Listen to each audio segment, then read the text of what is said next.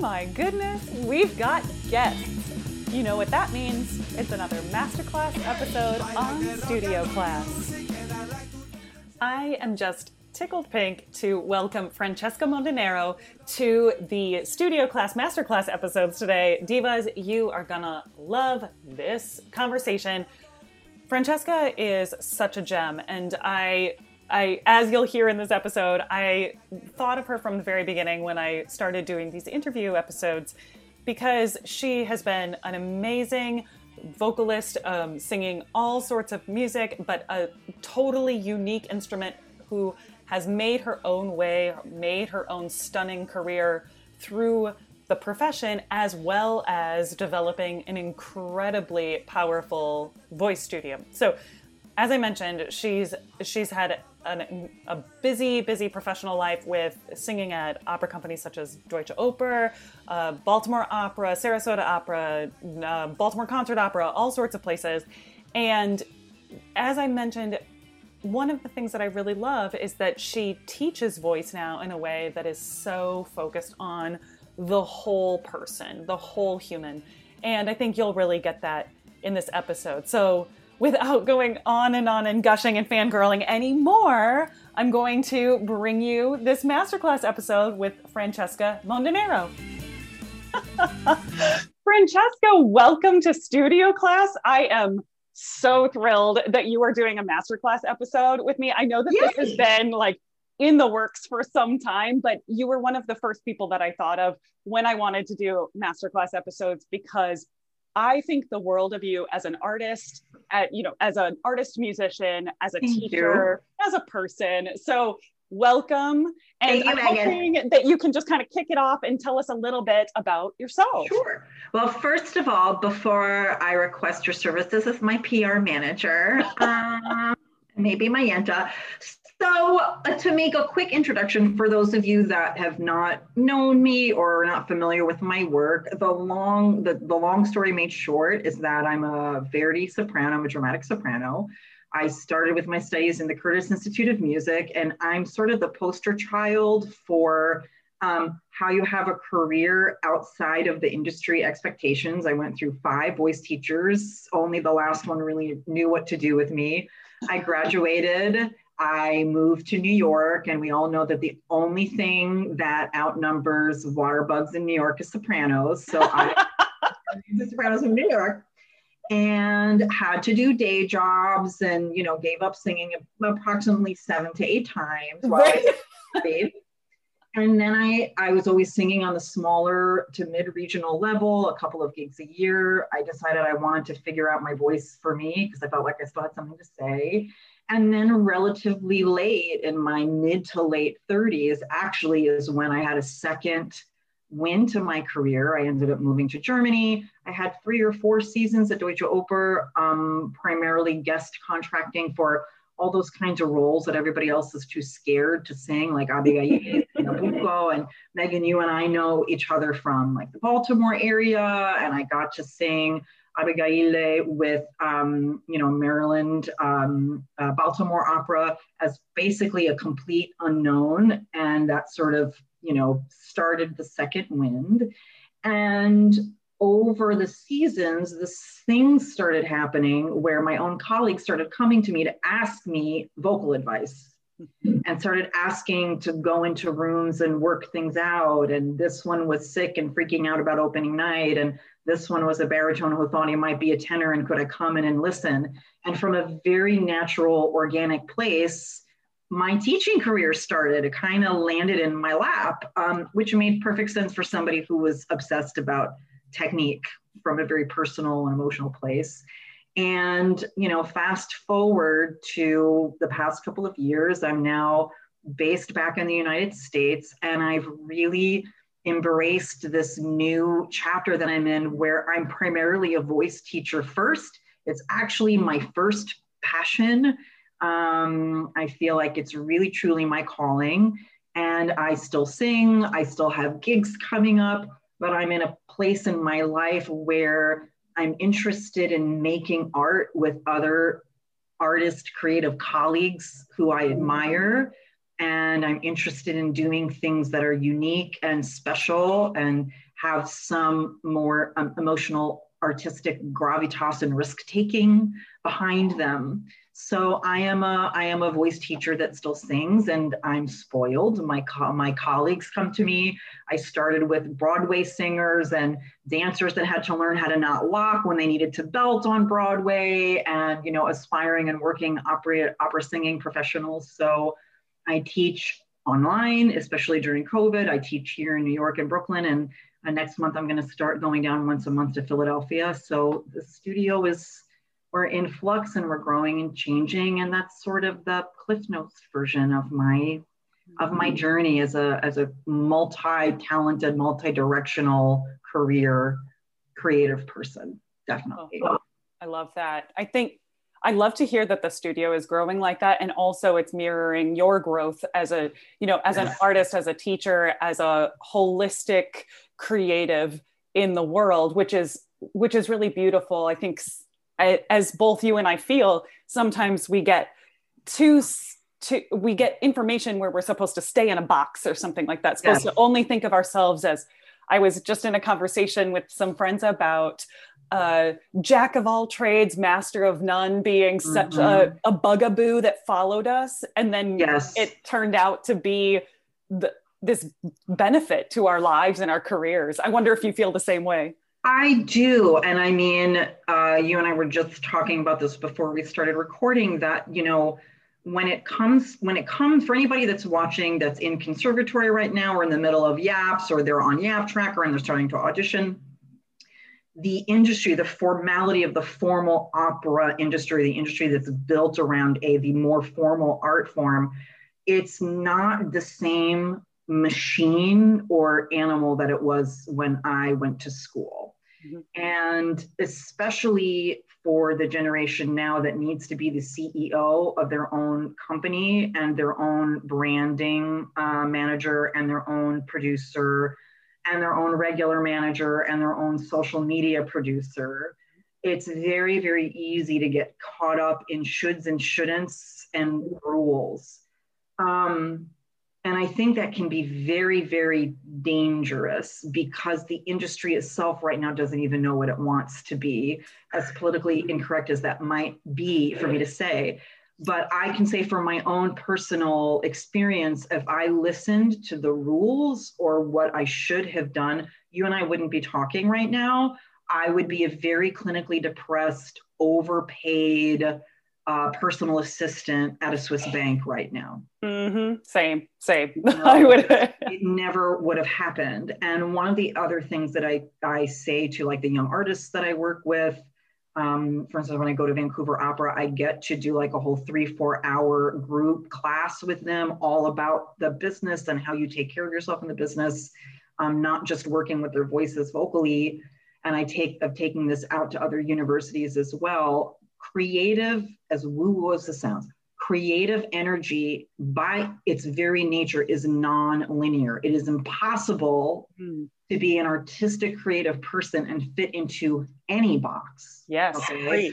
so you your responsibility is towards the gift that you've been given and the gift that you've been given and the, that soul bone aching yearning need to express yourself through the gifts that you've been given are going to pull you in a certain direction. And even you don't know at this point where it's going to take you Mm-hmm. And for some people, there's no rhyme and reason to it. You know what I mean? So your primary, your primary responsibility it's towards the relationship that you have. If you're a singer to your voice, if you're a painter to your tools and your vision, you know, that's the most important relationship that you're going to have.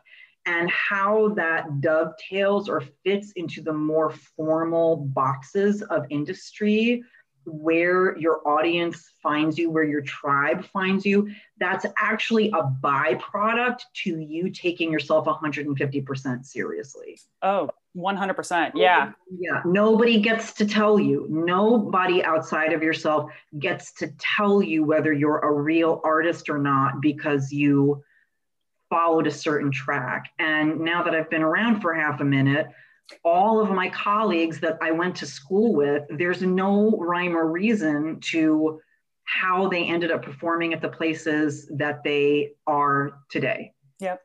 And, yep. you know, and that's, you know, not to tangentialize, but also for people that are younger now, take some pressure off because what you want at 38 or 48 is not necessarily what you think you want now at 28 but nobody gets to make that decision for you except yourself. That's your relationship to your soul and you know your your creative voice. If you're following your creative inclination and your passion and what gives you fire in the belly you cannot go wrong. Yeah. but where it ends up landing and how it ends up changing it's almost not up to you. It's right and it's not making excuses you know what i mean and we're right. dealing with an industry that's kind of going through a, an identity crisis itself so yeah. don't sit around and wait for other people to tell you who you are especially as you're saying with this industry with with kind of our classical music industry writ large ha- going through this identity crisis that it absolutely needs you to be the most passionate artistic creative version of yourself yes. to bring your vision to it right? If you you know jumping into that field like it absolutely needs everything that you can bring to it rather than saying well i better wash away every individualistic part of me and yeah. just fit this mold that doesn't exist anymore. Yes exactly. And that's i think that's a tough it's a really tricky um bridge to cross, especially for singers that are in school, in conservatory, in young artist programs, because what happens is there's there's this dynamic that gets built of people pleasing, mm-hmm. where I need to please my teacher, I need to please my coaches, right? Yeah. There's this fine line that gets crossed between I'm I'm I've been accused of not being fancy enough, but I like to keep it real you are spending tens of thousands of dollars, you've taken tens of thousands of dollars out in loans to work with these people. You just bought these people. Yes. These professors are working for you. It's their job to give you the tools that you need to take your creative gift as far as you can possibly go. There's oh, yeah. a very, very fine line between having the humility that many masters do, like we we say, you know, you always keep the beginner's mind and give 150% and be humble and be open, work as hard as you can. There's a very fine line between that and then tipping over into losing your own voice. Yes. Losing that sense of self for yes. other, yep. Mm-hmm. Losing a sense of ownership over what it is that you have to say and the people that make it whatever making it means they have a very regardless of whether you like their singing or the timbre of their voice or not or you like the teacher that they're working with they know who they are. They don't apologize for themselves. Exactly. You have to teach people who you are. And a, a lot of young artists or aspiring professionals in my studio it's been fascinating because you almost, I'm finding that their ability to hold on to technique is very directly um, connected to a sense of apologizing while for themselves while they're singing. Ooh. It actually shows up in the vocal pedagogy of their singing. Yeah. Oh my gosh. Yes. Yeah. So, so true. Yeah. So sometimes I'll talk about appoggio, I need you to lean and sing out, Louise. Right. Yeah. yeah. and then sometimes I'll have to say, can you can you look at me and tell me to like f off? Can you think of the last person that made you feel bad about your singing and tell me exactly what you think of them? Mm-hmm. And then mm-hmm. they lean, and then I've got twice as much sound coming out of their face, and the larynx is not in the nose anymore. I mean, yep this is this is intimate work but it's always it's the ones that want it the most that have just let go of that are just coming out of you know what i mean the track yeah. that need a little uh um, they need a little emotional rehabilitation. It's it's been very very fascinating over the past yeah. year to to work with that with that type of singing client. Definitely. Oh yeah. Yeah Uh, it's so so fascinating. Well, Francesca, I'm gonna we're gonna come back to a technical question in just yes. a moment, but I usually start our masterclass episodes by asking, and I think that these kind of go together, but yeah. I ask, you know, what's an intention that you're keeping for yourself right now? Mm, yes. And I feel like this goes in lots of different directions. So you can answer that question however it strikes you. you know, it's interesting because I, hmm, I uh, have been thinking about this my own relationship to the industry, how I've always been an outlier, you know, how I've always sort of like had one foot in and one foot out, and yet blessedly and gratefully maintained a very passionate audience that has kind of like followed me around. And a part of it is my age. I'm 48. You know, I'm closer to 50 than 40. And I find it very refreshing to not constantly say I'm still 35. I mean, yeah. as far as like keeping it real, I'd like to be an example of who you really can be and what you can really accomplish, you know, after your 30th birthday in this industry, number one. But I was thinking about this a lot as a teacher. And for me, it's about um, can I be as real and authentic as possible in everything that I'm doing as a teacher? I was always able to do it as a singer once I was on stage. Yep. I did not know how to schmooze. I didn't know how to be fancy. There was a certain expectation of being a certain type of diva, especially when you sing certain roles. And I would either hide, you know, behind a bartender at the opening night or find the one nice person and then have a Vulcan death grip on them. Know. um, there's a, there was a certain way of managing a certain um, not woo woo, more surface way of connecting that I just, I never learned how to do. And what I learned was what we opened with, which is how about at 48 years old, I give my, myself permission to be all of myself. Yes. Yes. Because if I'm being all of myself and I'm giving you 150% as my student, you're going to get everything that you need. As a colleague, you're going to get everything that you need. As an audience member, you're going to you're going to get a you're going to get everything. Yeah. And why is that a bad thing? You know, mm-hmm. um, that's very very important to me at this point in my life as a woman. Yeah. And in my own creative journey. I mean, I believe in our art form, it's the most honorable, noble way to communicate Oh. It's all about emotions and feelings and and communication. Yeah. And it's not, um, it doesn't make our art form cheesy to talk about feelings. No. That's why people show up. That's why yes. people, that's why people spend money that they don't have on a ticket. They're coming with their hearts open with an expectation of feeling something. And we as singers are sort of like the we're the catalysts for that. You know, we're yeah. kind of like the Jungian archetype, you know what I yep. mean? That kind of like plug into. So why why apologize for being a big personality or having a big voice or being opinionated, whatever whatever that is. Right. That's very, very important to me. And what's fascinating is that now, you know, in my in my midlife, giving myself permission to be all of me and reconnecting with the industry post COVID as a teacher slash performer, there are colleagues that I haven't talked to in years that are reaching out. And I can't help but feel like it's because there's something in my own energy yeah. that's changed. So for anybody that's watching, use me, use my example as a permission to not apologize for yourself and be all of yourself, you know? Well, Definitely and Francesca, I would, I don't know if you vibe with this or not, but I think that that also takes a lot of self love to get to that place.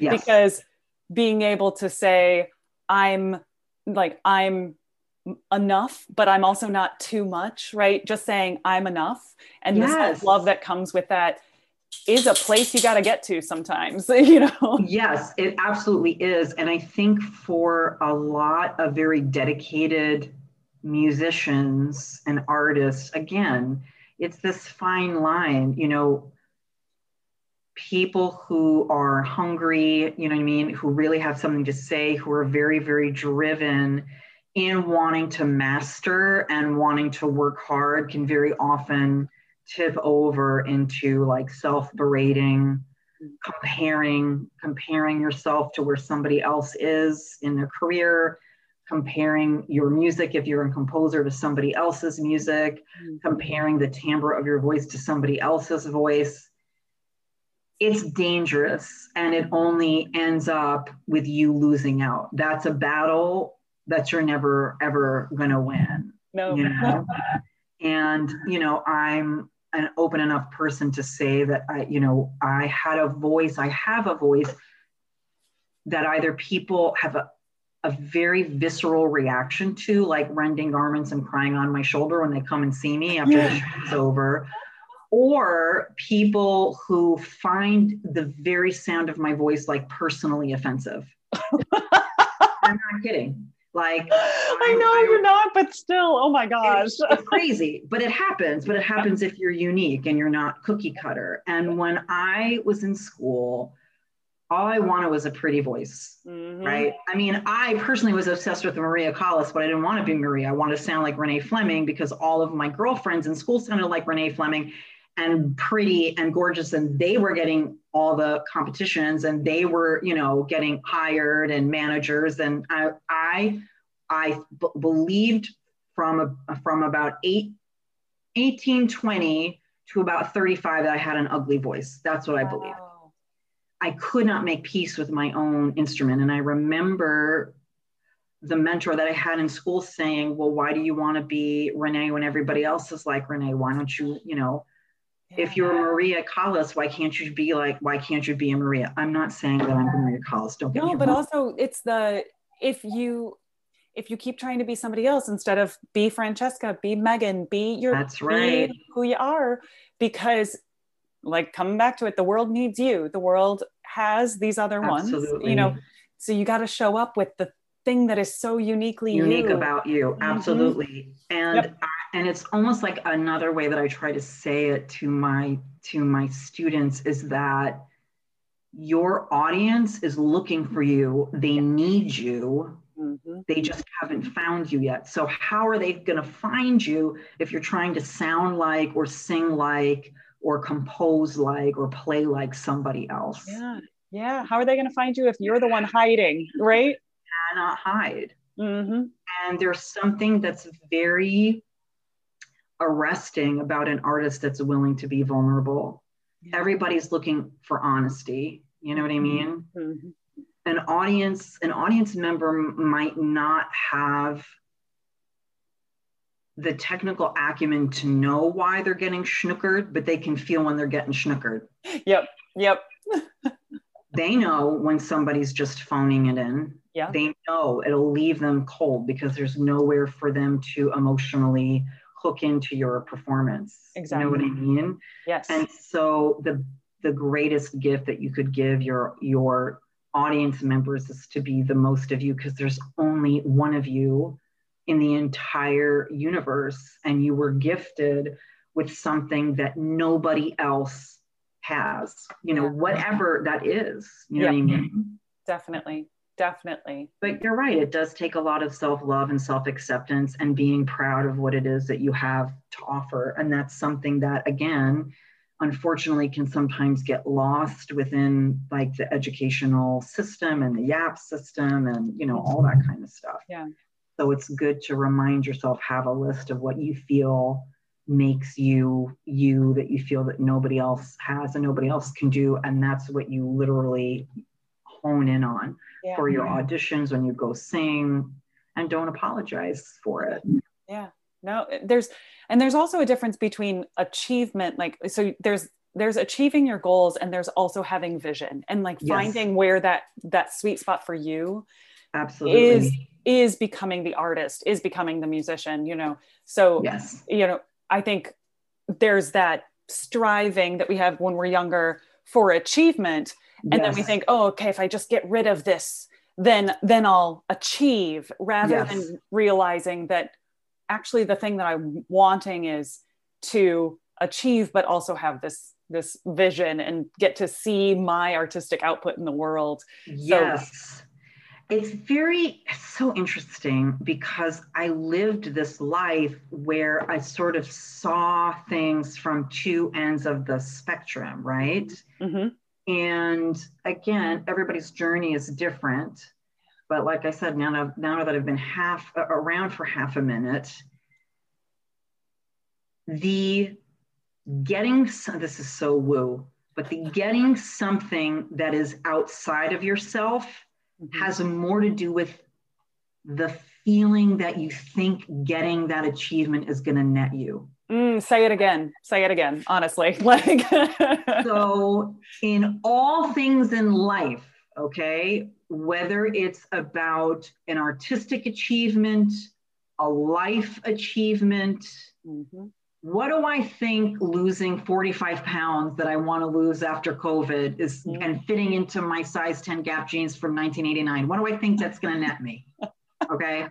What do what do I think in my and where I am in my life right now? What do I think um, you know having a certain number of students every year and you know an adjunct position at a school that I respect in the end, it's not really about that achievement, is what the feeling or the living state I think getting that thing that is outside of me is going to net me. How do I think that's going to make me feel? Yeah. Okay. Mm-hmm. Because I'm here to tell you, as somebody who was a secretary, who was like the best kept secret in New York, and then who went from, you know, I used to book it from 52nd and 6th Avenue to 54th and 7th Avenue, take my lesson on my lunch break with my teacher, Arthur Levy at the time, and then like go back and babysit a bunch of like spoiled Swiss bankers. Like that was my life for 10 years after I left Curtis. And then all of a sudden, the voice got in line. I still obviously had something to say. And now I'm in Germany and I'm singing on stage of Deutsche Oper, right? Yeah. What did I think the feeling was that that achievement was going to net me. Let me tell you something. It was an amazing achievement because it, it's what I was able to do for myself. But the achievement itself didn't net me the feelings that I thought it was going to feel. See, that's so interesting. Yes, that's I so can, fascinating. I can tell you that on opening night, uh-huh and I was like thrown in, so I didn't get to work with the orchestra before or anything like that. I basically sang the whole entire first act through a panic attack. I was just absolutely because I wasn't, you know what I mean? Like I yeah. just had been in the business for so long, and now I'm singing this insane, yeah. like only me, right? I'm like, yeah. you're just like thrown right in. and I remember standing there trying to claw thank god that i learned my voice this mm-hmm. is this that's a different conversation but technique is for when everything feels like it's falling apart not when you know you woke up and felt like golden chords that morning don't get me started my students are prepared for like armageddon like they armageddon. so i was standing there like on this landing on this on the on like the second floor of this like tower i'm supposed to be singing this aria and I remember looking into the audience and I'm like, I'm working so hard to not splat. And I thought to myself, all I ever wanted to do was raise chickens in upstate New York. What am, what I am I doing here? What yes. the, am I doing here? Yes. I'm, I'm too intro. I, this is the dialogue that's going on in my head as Deutsche Oper Berlin Orchestra is playing. I'm thinking, I'm too introverted. I've been shy my whole entire life. I don't have a big enough ego, don't have a big enough personality. And then there was another voice that was like, well, you worked so hard to get here. You better, you better deliver now. it's like, do it now. you better, you better do it now. You said that you wanted this. You said you, you wanted this. you left your cushy day job that made you more money than your parents ever made teaching to yeah. sing this. So you better deliver. It was in many ways wonderful, but not for the reasons that I thought it was going to be wonderful. Yes. I'm so glad that I'm not the only person who's felt that. yeah that moment not, where you're like, you said you wanted this. yeah, you said you wanted this. Be careful what you ask, or you just might get it. And you know, it's a very bad spin for me. This I'm being a horrible brand manager by being this open. But I, but what gets my what gets my fire in the belly now is connecting with the next generation. Yeah. I don't want the next generation to feel burdened with these expectations that they put on themselves that are not true behind closed doors. Right, right. Mm-hmm. Take the pressure off. This is what it's really like, folks. You yeah. know what I mean? Exactly. And but then francesca would you say that that allowed you that moment where you're you're singing through the first act and you're having that like i just wanted to raise chickens like moment and yeah. your brain also tells you you said you wanted this then did it help you did it help you connect then with what your artistry was becoming yes because you've did. gotten through that Everything. you've gotten through that stage of it yes absolutely and also for me the achievement the achievement had more to do with finally getting the credit that i felt that my voice deserved yeah yeah after lots and lots of bad teachers Mm, yes. That I was able to give myself the experience of being well loved and well respected by everybody. The state, you know, my assistant stage director loved me. I was invited back for quite a few seasons after. Yeah. I was well respected for being uniquely me. Yep. Yep that was enough to feed whatever I needed at the moment as a human being. And also, after years of being told by important people that I would never amount to anything and my voice was ugly, that I delivered under yeah. pressure. Mm-hmm. And that I, I had worked so hard on my technique that I could sing my way through an actual panic attack and not being yeah. able to breathe. Yep. And yep. slam dunk to the second and the third act. Mm, girl, that's what's up. Yeah. but that was about, again, my relationship to my own voice and my own creative journey that literally has nothing to do with anybody that was in the pit or in the audience at the time. That was really yeah. me. Mm-hmm. Yep. You know? Yeah, definitely. So, yeah. I love yes. That anybody well, watching just you know what i mean stick to your guns to yeah. what's important to you and ask yourself if there's if i am if i'm hungry for something and i'm pinning my self-esteem on an achievement why am i pinning it on that one what is it about that one specific thing that i can't let go of yep, yep. because the achievements are okay this is another woo woo thing to say anything that's meant to be yours cannot be taken away from you. Uh-huh. Anything that is meant to be yours as a working musician, you know, as a creative person, cannot be taken away from you. If you give 150% to what you have control over and you just really do the thing, then the cards are going to fall, like the cookies is going to crumble as it lays. Yeah. More of it is out of your control than you realize because you're dealing with the free will of other people. Of course. You know and what I mean? Definitely. Well, and one of the things as part of what I want to talk about next, and I know that this is opening a whole a whole section of things, okay. but but we are going to talk about uh, I always love to ask about a technical skill that you love to teach. Yes. And so I feel like this is part of that where what I really loved about what you just said was was take uh, is the things that you can control. And yes. there are like taking in the information that you need about your own technique and yes. all of that musical knowledge that that you can control. That's yes. what we're talking about here. And so can you run with that? What's a technical skill that you love to teach? You know what I love I love getting singers completely on their body.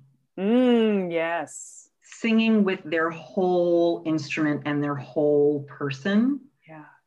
Um, I get, I've experienced a, many singers who are in vocal knots and therefore emotional knots because in the past they have not addressed the entire instrument. Mm-hmm. Okay. And look, talking about technique can be like a very, very sensitive thing. And, you know, So I'm speaking from my personal experience, from my mentors. They were very different personalities. They used very different uh, vocabulary, but conceptually they believed in all of the same things. And what saved my instrument, what allowed me to go from the ugly duckling at the Curtis Institute of Music to being too old for the business and then having you know three or four seasons at Deutsche Oper and still getting invited now to sing without having to audition. Yeah. I am telling you that that is technique. Mm-hmm. I never had whatever people believe in for like the political machine. I never knew the right people. I was too old. I, like it, I it literally surely happened off of this. Yeah.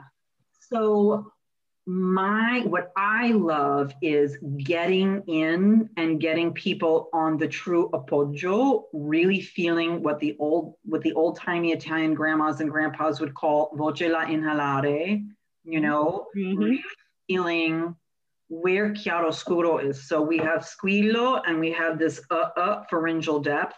It's yeah. amazing. It's amazing the look on somebody's face when all of a sudden it doesn't hurt to sing. Oh, yes. Not hard to sing they get what I call voice dysmorphia because now everything sounds and feels about a third lower. It's usually a major third to a perfect fourth lower yep. than what it used to feel like. And they tell me they feel like they can sing anything. And when they listen to the recording of their lesson, because you can't hear what you sound like in your inner ear, they say to me, It's the voice that I always thought that I could have, but I didn't know I could make. Oh, that's my favorite that that my favorite. Mm-hmm, that. and then you see the wheels turning and like the the glitter in the eyes because they know that's the beginning of ownership because then they know what they carry mm-hmm. they're not going to apologize for it mm-hmm. yeah and they're going to go in i like to say again it's very woo open heart open throat yeah open heart, i love it That's amazing. You can't be apologizing and, and emotionally in panic and sing with your whole instrument. Yeah. And by whole instrument, I would never allow a student to sing a Fach heavier than they should be. I would never allow someone to darken or manufacture a sound. I'm yes. talking about to me, the culmination of vocal technique is massaging out the most beautiful, unique color that is that only belongs to that one person yeah. that has as many colors as possible, as much ring as possible with the least amount of effort. Yes. Yes. That's when you're kind of in the magic zone. So that's my favorite thing to do because I get a lot of singers that are very disembodied mm-hmm. or they come to me um, only having worked like one part of the instrument. Usually, you know, there's like only talking about squillo or only uh-huh. talking about the schwa or only talking about, I'm like, no, no, no, no, no yeah. we're gonna we're gonna introduce you to the other parts of your body. And then once that starts lining up that's when the machine machinery starts going. Right. That's very exciting to me. When your technique helps you feel like it's so easy. It should feel like and you're like this is my sound. Yes. It feels effortless. And so when we get to that point i it's so in, uh, fascinating to me that we think it's should be so hard. Yeah. And then when we get to the point where we're like, oh, this is my voice, is that it's actually the most effortless version of what you've been doing all along. You're like, oh, okay. yes. Absolutely. Yeah. And it takes a kind of um I get a I get a lot of it's interesting. I get a lot of this is way more intense than I thought it was going to be, but it's the but it feels too easy. Yeah. Because they're taking their energy, they're basically putting their support where they should be, if that makes any sense. Yeah. But also this sense of like not having to work too hard. I can't tell you how many sopranos have come to me that are panicking about their high notes not matching and they're just muscling Mm-hmm. Every they are work. They think that it just takes so much work, and I'm like, no. Yep. Yep. No. A lot of people won't believe me they'll be like that was wimpy and then i'll have to make them listen you know i'm like you have to record your lessons otherwise you won't believe me sort exactly. of thing and you know, when, i think so many people like hate listening to themselves get into the practice record yourself listen Absolutely. back to it and then you'll like it just unlocks so many things because you can't. You cannot if you were in it the way that your voice wants to be you can't be relying on that inner ear. You cannot hear oh. it. Mm-mm. I mean, and it's it's funny because I use myself as a as a guinea pig example because you know what people for people that love my singing or know my voice they you know they know that i'm like basically sound like a contralto with high notes. I'm, a, yes. I'm it's you know anybody who's like i haven't heard a voice like yours since this 1956 italian soprano that's me. I literally i'm not an animal that exists in you know today's world. Yeah. i have the biggest darkest sound. And I always tell everybody the story about how, you know, my current teaching mentor is David Jones. I believe in many, many of his concepts, and his concepts worked for me. And my high notes finally got unlocked when he said to me, You're like a bull in a china shop and you're locking through everything, but you're strong. And so you're muscling. When the high notes started releasing past A natural, I almost cried. I was like, This is so ugly. It's so wimpy I looked at him and I said, That's wimpy. It's never going to carry. And he started laughing hysterically. He's like, Madam, your voice is like a siren. And I didn't believe him. I'm like, I can't believe I spent all that money and he totally doesn't understand my instrument. What have I done? And then I went home and I made myself listen. Again, comes down to uh, comes back to a place of self-love. You cannot be berating yourself while you're working. No. No. You cannot do it. So I'm like, I'm not going to judge. And it was like, wow, the biggest, darkest, most brilliant, yeah. tons, tons of overtone. And I thought, oh, that's what people mean when they say you can't hear yourself. Exactly. to, for the first time, go by feeling. Yeah. It's very scary. And it means, again, with self love, it means being vulnerable, it means taking chances. Mm-hmm it means giving yourself permission in the privacy of the studio to like not not feel comfortable and fall flat on your face and do it again yep. it means having a vocal breakthrough and then for the next two weeks when you try repeating it on your own you're not going to get it no no it doesn't mean that your teacher is leading you astray it means that you have to again with self-love hold yourself in compassion be patient the brain can get it, but you're talking about building a muscle coordination. That takes exactly. time. Exactly. Hey there, divas. Real quick thing before we get back to the rest of this episode. Do you love studio class? You can support it now by joining the Sybaritic Camerata on Patreon. It's just at patreon.com slash mezzoinen, M-E-Z-Z-O-I-H-N-E-N. For $10 a month, you can join the listening circle where you get access to bonus episodes, you can make listener requests, and for $20 a month, you can become a masterclass scholar. Do you ever wish you could ask our masterclass episode guests a question? Here's your chance. As a masterclass scholar, you're invited to the recording of the masterclass episodes and you get to ask your questions during an exclusive Q&A after the taping. So, come on over, check it out, patreon.com slash and now we're back to the episode.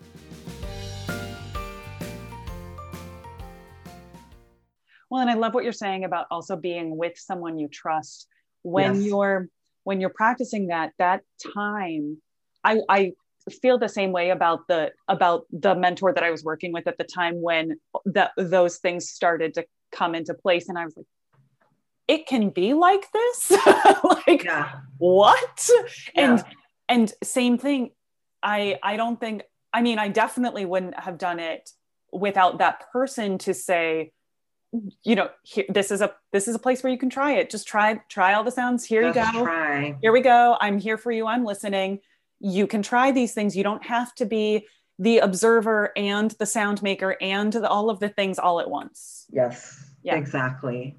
So i feel you 100% yeah out of all of the places in the world the studio the private in the privacy of your relationship with your teacher is the one place where you should feel 100% safe and i i also feel that like more important than like someone's specific pedagogy is what kind of human being they are as a teacher. It's, yeah.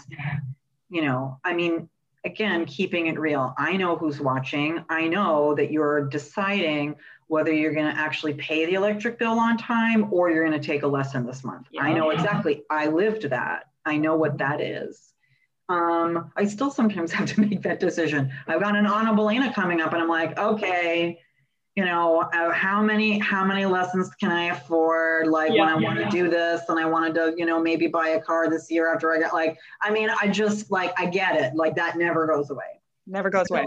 If you're making the time, financial, and emotional commitment, the agreement, the ethical agreement that you go into with your teacher is is this person emotionally available?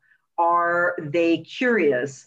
when I ask a question, do they get defensive or do they actually give me an answer? Are they curious about my vocabulary and how I understand my instrument? Mm-hmm. Are they, do they have one or two concepts that I hear them using over and over and over, no matter who the student is? Or do I feel like they're specifically paying attention to what my instrument needs? Yes and when I watch them work with big one. Such when I watch one. them work with other students, does it sound like almost like a different vocabulary? Yeah. And if I feel that I'm not getting anywhere within three to four months of taking lessons or six months at the very tops, do they treat me like I'm not like I'm not talented or that there's something wrong with me? Mm-hmm. Mm-hmm. Yeah. That, that's all of that is just so real and and that's the thing is that we bump into it i definitely had that experience very early in my career being going from a great like studio great studio environment and i thought they were mm. all like that they're not and then like they're not and then had that had that experience going into one and realized you know all of the things on that let's just call that a checklist that all of those things i was just like but why why is this happening? Aren't they supposed yeah. to be like this experience i was having? And, and that then, can be very um alarming. Yeah. Well and, and i don't also, have the capacity to no. know those things. And then the getting out of the wrong situation and into the right situation was met yeah. with a lot of a lot of angst from a lot of people when it oh, should oh, have been sure. met, met with like let me help you do that this is yes this doesn't seem like the right situation you know and yes. and so for anybody who's listening i i always want to be that person that's like it's okay if you're not in the right situation be professional and say i'm going to i'm going to move out of this as smoothly and efficiently as possible you know that's getting right. to the right place. That gets back to the danger of the people pleasing. Yeah.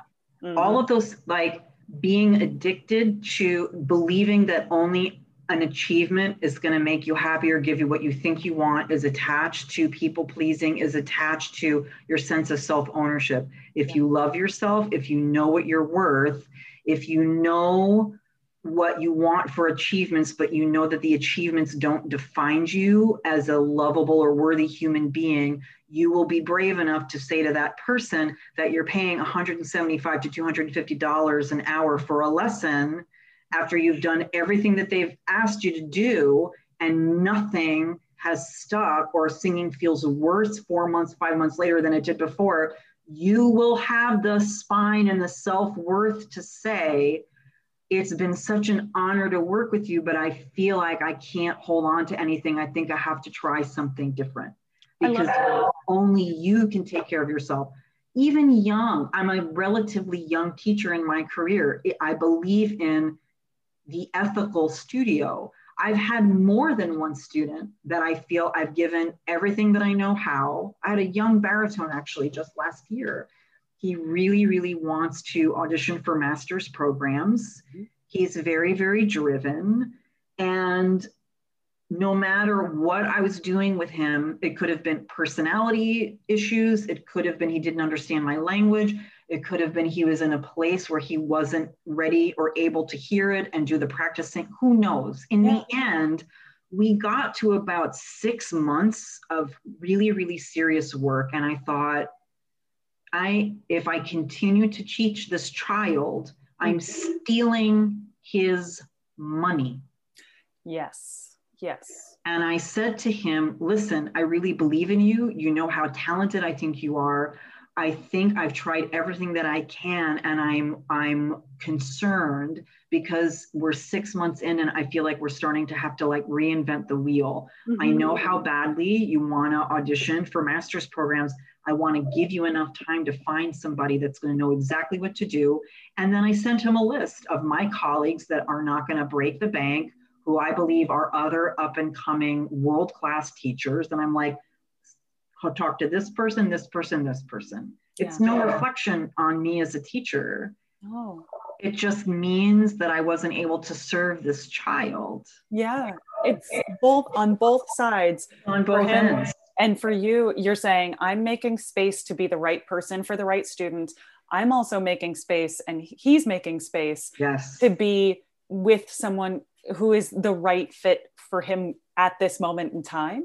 Absolutely. And I so strongly believe in that. And it's, it's, in, and that's why when I, when I was saying about when it's maybe not the right fit, what you were saying is it's been an honor to work with you. Thank you for what you've given me. That's and right. It's time for me to try a different, a, a different environment, something along those lines. Absolutely. allow everybody to just go to the next thing. That's That's it. right. Because you are on your own journey. Yeah you were on your own journey. I remember when I was a babe, I did a couple of seasons of, you know, IVAI with Joan Dornemann. Yeah. And yeah. I will never forget her saying, and it's true because she was talking about coaching. She was like, it's kind of like dating. Yeah. you, if you, you cannot, it will be such a huge time waster and you're just going to devolve into knots. If you work with a coach who's not a fan of your instrument and what makes you you, you will never get what you need out of them. You're going to spend hundreds of dollars a week yeah. and months and months of hard work with them never being happy with anything that you're doing because they don't understand you. Yeah. You need to be with somebody that's part of your part of your tribe in a way, part of your vocal tribe. Totally. And they will not let you get away with anything. They'll hold you to a world class standard, but you'll know if they understand your instrument, if they're excited about you, and they can they can give you the tools that you need yeah. to come out on the next level. You'll know. Anybody mm-hmm. watching, I know everybody is a smart cookie that's watching this. You'll know. You'll know. So it's like trying to hold on to the guy that was only going to see you as a last minute option instead of like wife material. I mean, keeping it real, right? Yes, indeed, it's, indeed. Never somebody who can't accept and understand what makes you you. You're never going to convince them. No. Well, and it's such it's such emotional. It's it's very it's all the things. It's physical. It's emotional. It's psychological yes. work that we do together, and yes. you can't you can't downplay that in a relationship because you're gonna be you're gonna be vulnerable together it's it's really important. It's not the same thing as like i don't know my financial advisor. I don't need them to understand exactly. me psychologically necessarily the same yeah. way. Like exactly. But this we're talking about vulnerability. We're talking about you know we're opening up in front of someone else all of our insecurities and our fears of unworthiness or not being enoughness about our own instruments. Yeah. Yeah. I mean i'm i'm working with students that with some singers that have been berating themselves for years. Yeah. As as driven as they are and as talented as they are, they're like one step away from sabotaging with how they talk to themselves. That's a huge responsibility for yeah. me to say, well, with all of that, let let me ask you to put your vocal cords in my hands and I'm going to I'm going to take all the parts out under the hood and then put it back together. That is an unbelievable amount of trust. It truly is. Truly is. So and so the student has the the teacher has a responsibility to the student. That's ethical studio teaching, definitely. Agreed. I I love what you said there, and I I hope that so many of us also so many so many of us are in the ecosystem where we are artists we are like teaching artists. We yes. do all parts. Like we were talking about wearing all of these hats. Yes. And so much of that no matter what hat you're wearing being an ethical member of this field of this sector Absolutely. is so important. When you're if you're on the you know if you're an artist and you're also on the administrative side making sure that we are financially taking care of each other also yes. making sure that if you're in a studio that you are emotionally taking care of each other and you're not uh, you're not continuing a pedagogical abuse cycle absolutely we you know i i hope that that's the conversation that we can keep having is is making that ethical commitment to each other because we're interconnected absolutely. I'm very excited in that conversation in particular because, like I said, I really think that with the industry and um, the machine, the bigger machine changing so much, now's the time. Now's the time. You know what I mean? To yeah. really, really, really, you know what I mean? Like drive the point home. We are in a place, I am at the age where I get to create the atmosphere that I wish that I could have had when I was about 20 to 25 years younger. And that's my responsibility. Yes. But it's very, very empowering, you know. Um, it allows for the care and the feeding and the nurturing of the next special, unique artists to come. Yep. Agreed. So, why is it, there's no shame in talking about it. It's important to be having this conversation. It's happening in every other artistic field. These conversations are happening in every other artistic field. Yep. I I know that I'm not politically very high on the totem pole, but I've lasted longer than most people. And I don't think that this idea of um, what's the word I'm looking for? Mistaking being cynical, negative, or secretive must mean that you're a more talented artist than somebody else. Oh, yeah. Mm-hmm. I don't believe in it. And all of the artists that I really look up to are very, very generous and very, very real. I mean, Christine Goerke probably is about as real on Facebook as like you can get, right? Mm-hmm. yes, right. And we love her for it, right? And we love her for it. And I, I she makes that she she gives permission for the singers that are working on like the regional and the smaller regional level, you know what I mean, yes. to to be that. I yes. think it's important yes. because we need to keep the community intact. It's of such a this art form is so visceral and it's so extreme and it's not meant for the whole entire populace. It's never going to be understood by the whole entire populace but there will always be a certain percentage of every generation that feels like their life is changed by mm-hmm. hearing operatically trained singers in person and they will forever be a zealot yes. and a passionate acolyte. Yeah so yeah. we're how can you how can you ask to win the hearts and minds of the up and coming audience members and you know and be closed? I don't i don't personally prescribe to that. It hasn't worked for me personally as a singer as a teacher you know what i mean? As a yeah, as a yeah. person. But that's just me. That's what that's what makes me me. That's what makes me different than everybody else well, and I think it comes back to one of the things that we were talking about, which, you know, I we're always going to be a little bit more tight-fisted or unethical or whatever when it comes to fear, uncertainty, scarcity yes. mindset. Yes. And and it's and those are tactics to make you feel like you don't have the power you do have. Absolutely. I think that um I was just talking about this with a colleague of mine yesterday. And again, this is a this is a life skill tool in all walks of life. For anybody watching that's feeling stuck, um, or they feel like they're spinning wheels, or they feel frozen by indecision. It's such an emotionally fraught thing, right? Our relationship to our our instrument and wanting achievements and what we think that means. So when you're in a highly emotionally reactive place, this is what you do you sit yourself down you make a list of okay what's what what is not within my control what do i not have control over yeah, so yeah.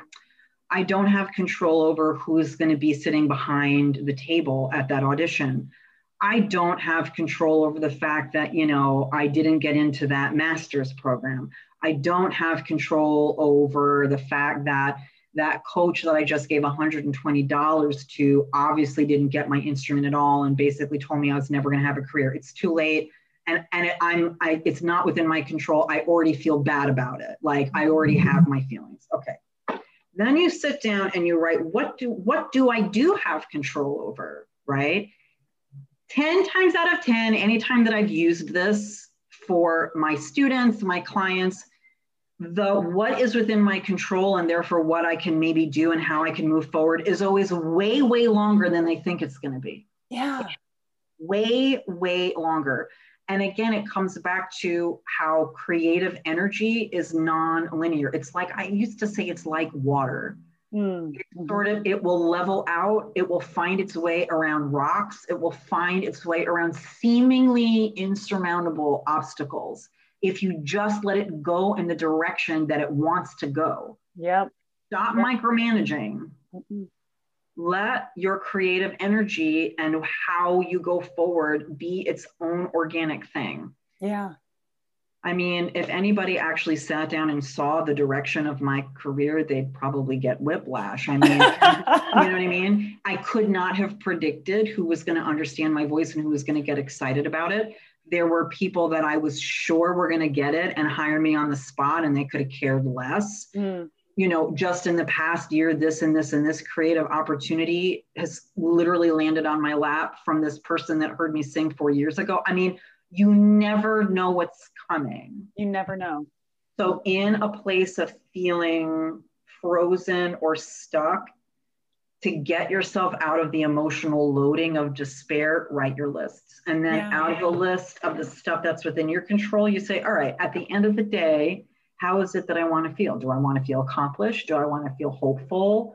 Do I want to feel like I've got some room to move forward? All right, what in this list is going to get me where I want to go? Yeah. And I yeah. use that for my own career, many, many through many stages of it. And I'm a hybrid career anybody who's pretending that they don't have a hybrid career is not being honest with themselves or anybody else we discussed earlier. Yeah. Totally true. But it's also for any part in your life. And i mean i have colleagues that had much bigger shinier you know careers in the industry than i did. But what makes them happy now is not what they thought was going to make them happy five or even three or ten years ago. Yeah. so they're coming back to doing those lists for whether they even want to be singing or not. I mean, there's just no predicting in life, yeah. but there will always, always be a way forward for you. If you're come, if you're being, if you're honoring how you feel, you're gonna, you you will not lose out. It will only, in the end, work. It's gonna work out the way it's supposed to work out. I love it. Yeah. Francesca, we uh, on the podcast, I usually ask a question. We just organically went through this, which was I ask a question about micro actions because it's one of the yeah. things that we're always just, I just try to help break things down so it doesn't feel so overwhelming all the time. Absolutely. And so a micro action is like, what's a thing that I can do right now yes. that feels like I'm moving forward? Absolutely. And I loved your lists, your lists of make a list. These aren't in my control. These are in my control. What do I want to feel? And yes. then and then make that next step. And i think that works for uncertainty as you said uncertainty fear stuck stuckness you know frozen. It, it also works for goal and achievement setting. So let's say you really set out for some achievement and you were like let's say that it's all right i know covid just happened but i need i need at least 15 auditions this this year let's just say mm-hmm. and you get to the end of the season and you're like i had i was granted seven auditions and none of them planted like mm-hmm. i didn't get any mm-hmm. offers and i didn't get as many auditions as i wanted does that mean that you're a failure you're never going to sink no no it means that you got to you got to pivot and redo your list yep to yep. find out the next right thing to do it literally doesn't mean anything and that's a whole anything. other conversation too because you're not getting the job very often had nothing to do with your talent. It was made for reasons that were completely out of your control. Yes. Right. Like, and practicing you know, not letting it mean things is is its own micro action. that is its own micro action. You know, like there was a this is a very specific example from my own career. There, I was up for a, a Mrs. McBee in the Scottish play, and I knew that the people that were auditioning me were some huge fans of my singing, and you know, the energy around the the um, audition was like, "I'm a shoo in, I'm a shoo in." I didn't get it. I was shocked. Yeah. And then I ended up finding out that out of the three people in the room, two of them were like, we have to hire, we have to hire her. The third person was like, yeah, she's amazing and she gave the best audition, but this other person I can hire with their husband and they'll be cheaper together. It Oh. literally had nothing to do with my performance that day. Right. So, also, young people or not so young people watching, like, again, the most important thing is how you felt about your audition and maybe your manager if they were there. Only if they're a manager that you actually respect and trust. That's another conversation. But in the end, you can't even look outside. You have to know in your gut, well, do I feel like I rocked it? I did, then I cannot take it personally. I cannot read into why I didn't land the contract and I have to keep going.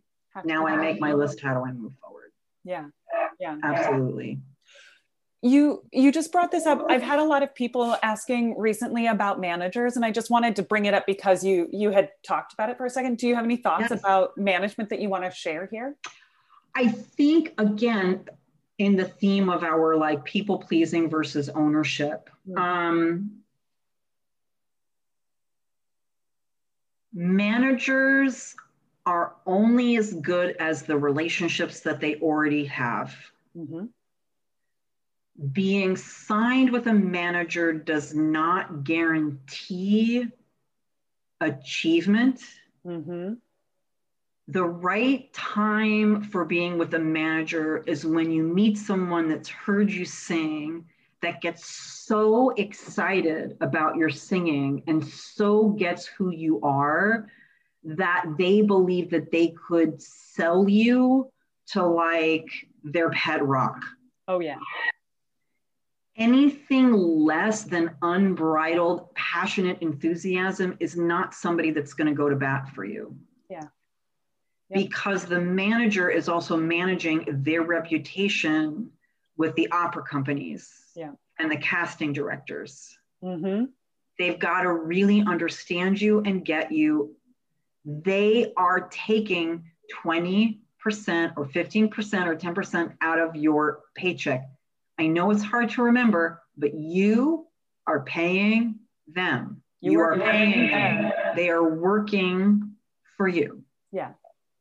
Yeah. They're working for you. You are responsible for executing and nailing the landing and doing what they ask you to do and taking the risks that they ask you to take and taking their business advice Mhm. but it is an equal business partnership. Mhm. It is not tiered, it is not guru and disciple. Mhm. That's not what it is. Yeah. And um, managers cannot make miracles happen if the work is drying up or if this casting director says that they want a 22 year old lyric to sing Turandot and you're the most amazing Turandot, your manager is not going to get you hired. No. No. Yeah. So it's just another level. Uh, the right time to sign with a manager is someone who's excited about you and believes in you, and they have the professional connections to get you in front of the opera companies that you can't get in front of by yourself. But you are always and forever responsible for tooting your own horn. Mhm. Don't wait for the manager to, you still have to do it. Yep. You have to be the CEO of your own company Yeah. and you have to make your manager work for you. That's one of the biggest mistakes that I made. Yeah. I I idolized my managers, every single one of them, and I feared them. Mm. And Mhm. I because I felt that I wasn't worthy. I didn't really feel worthy of my own talent until maybe about 45 in the last three, three, four years. Because I still I still believed deep down inside that my voice was ugly and then I Mm. wasn't enough. Yep. Yep. like what we were talking about. So my professional relationships were not healthy ones. Yeah. But it's so real. That's I, you are not alone in those experiences. I'm not alone. And again, these are the conversations that, you know, there's this for all of for all of the young chickadees going, if I just get a manager, there's this spin on social media and managers and this and that. And then there's like how people talk about their managers. Yeah. Sure. It's so true. So that the most important thing is that this this combination of somebody really really getting what they're not if if you um, feel before you sign with somebody that the energy is that they're doing you a favor by deigning to take you on to their roster mm-hmm. not gonna work Not gonna work. And honestly, gonna- when it comes down to it, the voice gets the job. You the have voice a gets the job you have a business partner who you are working together on those things. yes But but don't forget, you know, because I think I what I hear is that managers are, or I think the subtext of the, those questions are managers are these magical moments in your life in which suddenly you don't have to work for gigs anymore. And I'm like, Oh, that that is not how that works. no no your work is never done exactly. you're only adding more work onto your plate when you sign with someone Right, right. And so you really want to make sure that you're in, you feel like you're entering into a, a positive business relationship. Absolutely. It is an equal business partnership is what you're don't I made all the mistakes that you weren't that you're not supposed to do. I never talked to my managers. I never asked them questions. I never made demands. Yeah. If I felt that my manager wasn't happy with my singing, even though I sound exactly the same as when they first signed me, I would emotionally unravel, like Mm. completely emotionally unravel. And then it became about like winning their affection instead of Right. saying, but I, but I, but I landed this and this and this contract. What's the problem that you have with my singing right now? Right. What do you expect me to do about it? Right. Be tougher. Yeah. They're not your dad. They're not your mom. Mm-mm. They're not your best friend. They're not your guru. They're not your ego. They're not your mirror. They are your business partner and they're working for you. Yep. Yep. Says the 48 year old woman who doesn't have a manager anymore. But I've been through a few and they're all still working. All of the managers that I had are still working. Yeah. Well, You and know, that's, so that's the point is having had those experiences and then being able Yes. to talk about them in a way where they're not magical, mythical things anymore. no, they are oh yeah these are the things i did i learned a lot from that and here's what i would be looking for obviously going forward and then exactly. and and being able to that's that's exactly what this is about is just the real conversations around yes. how to get the most out of that relationship Absolutely. Yep. If you're giving 100 for 150% of what's in your control, Yep. you know what I mean? Yeah. You have a right. You have a right to be treated with respect by somebody who's taking money yeah from you. that's what i i was having this conversation recently about about Yeah. that financial relationship and saying yeah i was like oh the that manager is should be very excited because you are their you are their ticket That's right. i was like if, if- this is not i was like this is not it's not the other way around friend No. like you, and also they're exactly. they're looking for you it's it doesn't the relationship isn't like i'm going to go from not having a lot of experience into suddenly being signed by a manager and then they're going to do all the work for me No, on that's that not the way side, it works. it's You're like still you- doing you're still doing all of your own work. exactly You're still doing all of your own work. and the fact that most of that is that you are actually you your schedule is getting you know more and more full based off of the work that you're doing that's when a manager is going to show up and be like hi i would like to also profit off of this work. Yeah, in, in a positive way but in a positive way absolutely. That that it is they they will help you negotiate the next level of Yes. your career if that's what's meant to be and they're going to know how to represent you they're going to know how to put the right words in the right ear of the right casting directors that they have good relationships with, that they know this house is going to really get your instrument. Mm-hmm. And they're well respected and they're well connected and they're connected to a lot of different yes. companies. Yes. You can be with the nicest person in the world, but if as a manager they're not well respected mm-hmm. and they're and then then nobody on their roster is like, you know what I mean? Yep. Exactly. Exactly and don't don't underestimate how much you can do for yourself. I mean that's the other thing too. That's that's a whole other conversation about how the industry really really is in flux. Like there's no real there's no real audition season anymore mm-hmm. in europe. Like there's none of that. It's just yeah. you just kind of hang out and sing. Like you just have to show up and sing. Um you know there i have colleagues of mine that are writing they have an agent but that doesn't stop them from writing directly yep. to opera companies. Yep.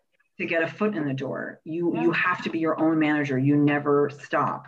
And especially early on you are building all of those relationships. You are getting out there and working in all different types of situations so that That's you've got right. lots to show for for yourself you know You're, all of the things you've been through you have to go where all of you have to go where all of the green lights are because the the mm-hmm. for younger singers watching you're building a network of relationships that will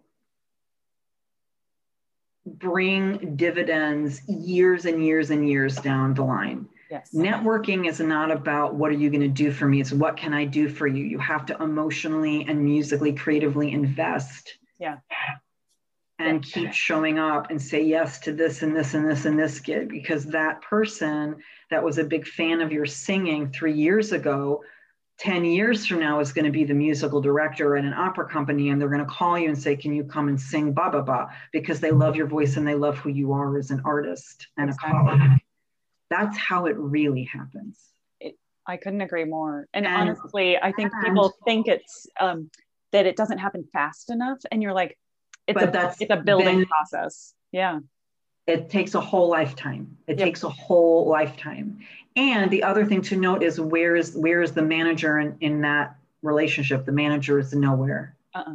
mm-hmm. Mm-hmm. the manager has nothing to do with that. Yeah. so the manager is only opening doors that you couldn't already open for yourself. But that work that's that's your life's work. That your that's your investing into your artistic community. Exactly Exactly. With your beautiful, unique, bright, shiny, gorgeous, not apologizing, showing mm-hmm. up, here I am. That's self. right. That's right. so, Francesca, we're going to do one more question before we yes. start to kind of find ourselves at the at the culmination of our masterclass time together. Yay! um, and I always love to end with this because I think that curiosity is a superpower, and I think that you do too. Mm. That that curiosity is so important to yes. the artistic soul, and mm-hmm. and so what I what I want to ask is kind of what are you curious about these days? What am I curious about these days? I'm curious about I think because I'm so in love with teaching mm-hmm. and I come from I come to my teaching from a place of really wanting to be a healer and a catalyst.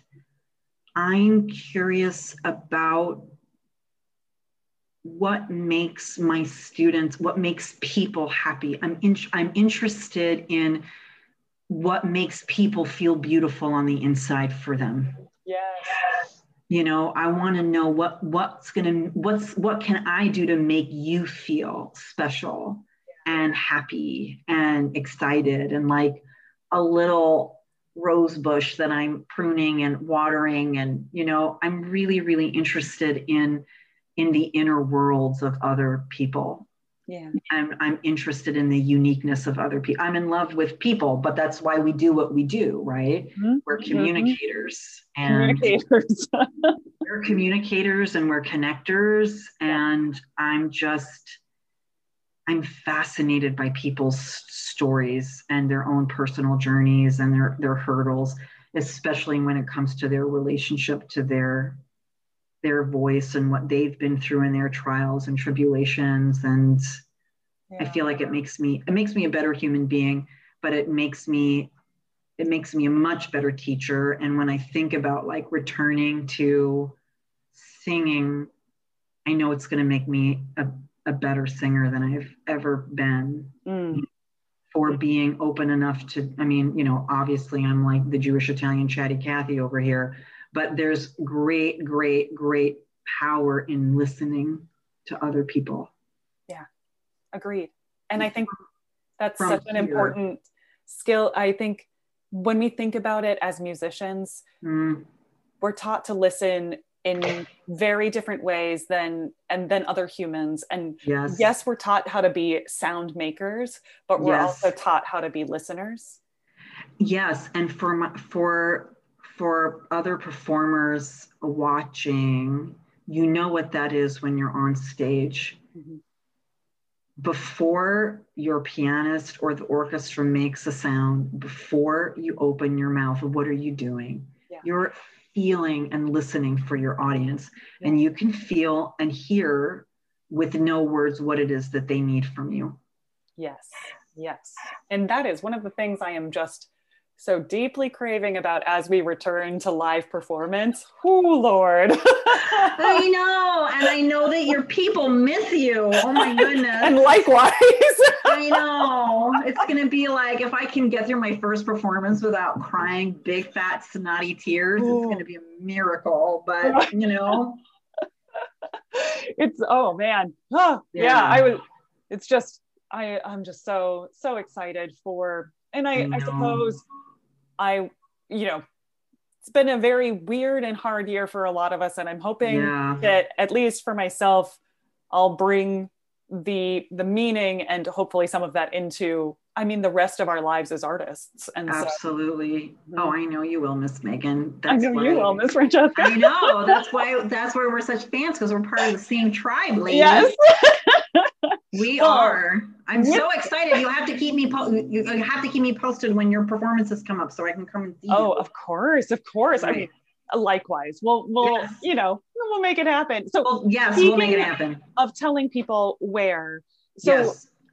I am imagining that people can find you both as a teacher and as, as a singer yes. online. Can you tell people where you want them to go for that? Yes. So for teaching, you can go to www.studiomondanaro.com right now the artistic page is going because i'm changing and transforming as an artist. Yeah. the website is down and we're redoing but the best place always to get me is right on facebook. Francesca rachel mondanaro hit me up dm me. I'm you know that's where i'm listing all the performances as they, as they come up I'm trying to do a live FB chat like once every couple of weeks. Love it. You know, and sort of keep everybody in the process and talk about teaching, answer any questions that people have. The performances, the my first performance dates really won't be until the spring of 2022. Yeah. But um, uh, I will be relaunching the art art person website by this coming fall. Um, so come find me on Facebook Francesca Rachel Mondanaro, and then studiomondanaro.com for lessons. That, that's my story. And then do you want to spell, sorry, you want to spell Mondanaro for any of our it's a, lot of, it's a lot of vowels. All right, yeah. it's it's M O, it's studio, the word studio, and then M O N D like David, A N A R O dot com. Love it, love it, love it. Lots of vowels. Francesca, I'm going to have you say our closing line because you were talking about what makes people kind of feel beautiful on the inside. Yes. And through this through this podcast, you know, our uh, I always tell our listeners at the end to stay sparkly inside and out. And so I'm hoping that you'll close it off for us with our little stay sparkly inside and out tagline. Everybody stay sparkly inside and out. I'm going to be looking for you. Mwah, mwah, mwah. Love to everybody. Love you, Megan. It's so good to see you. Love you too. Thank you so much, Francesca. Bye.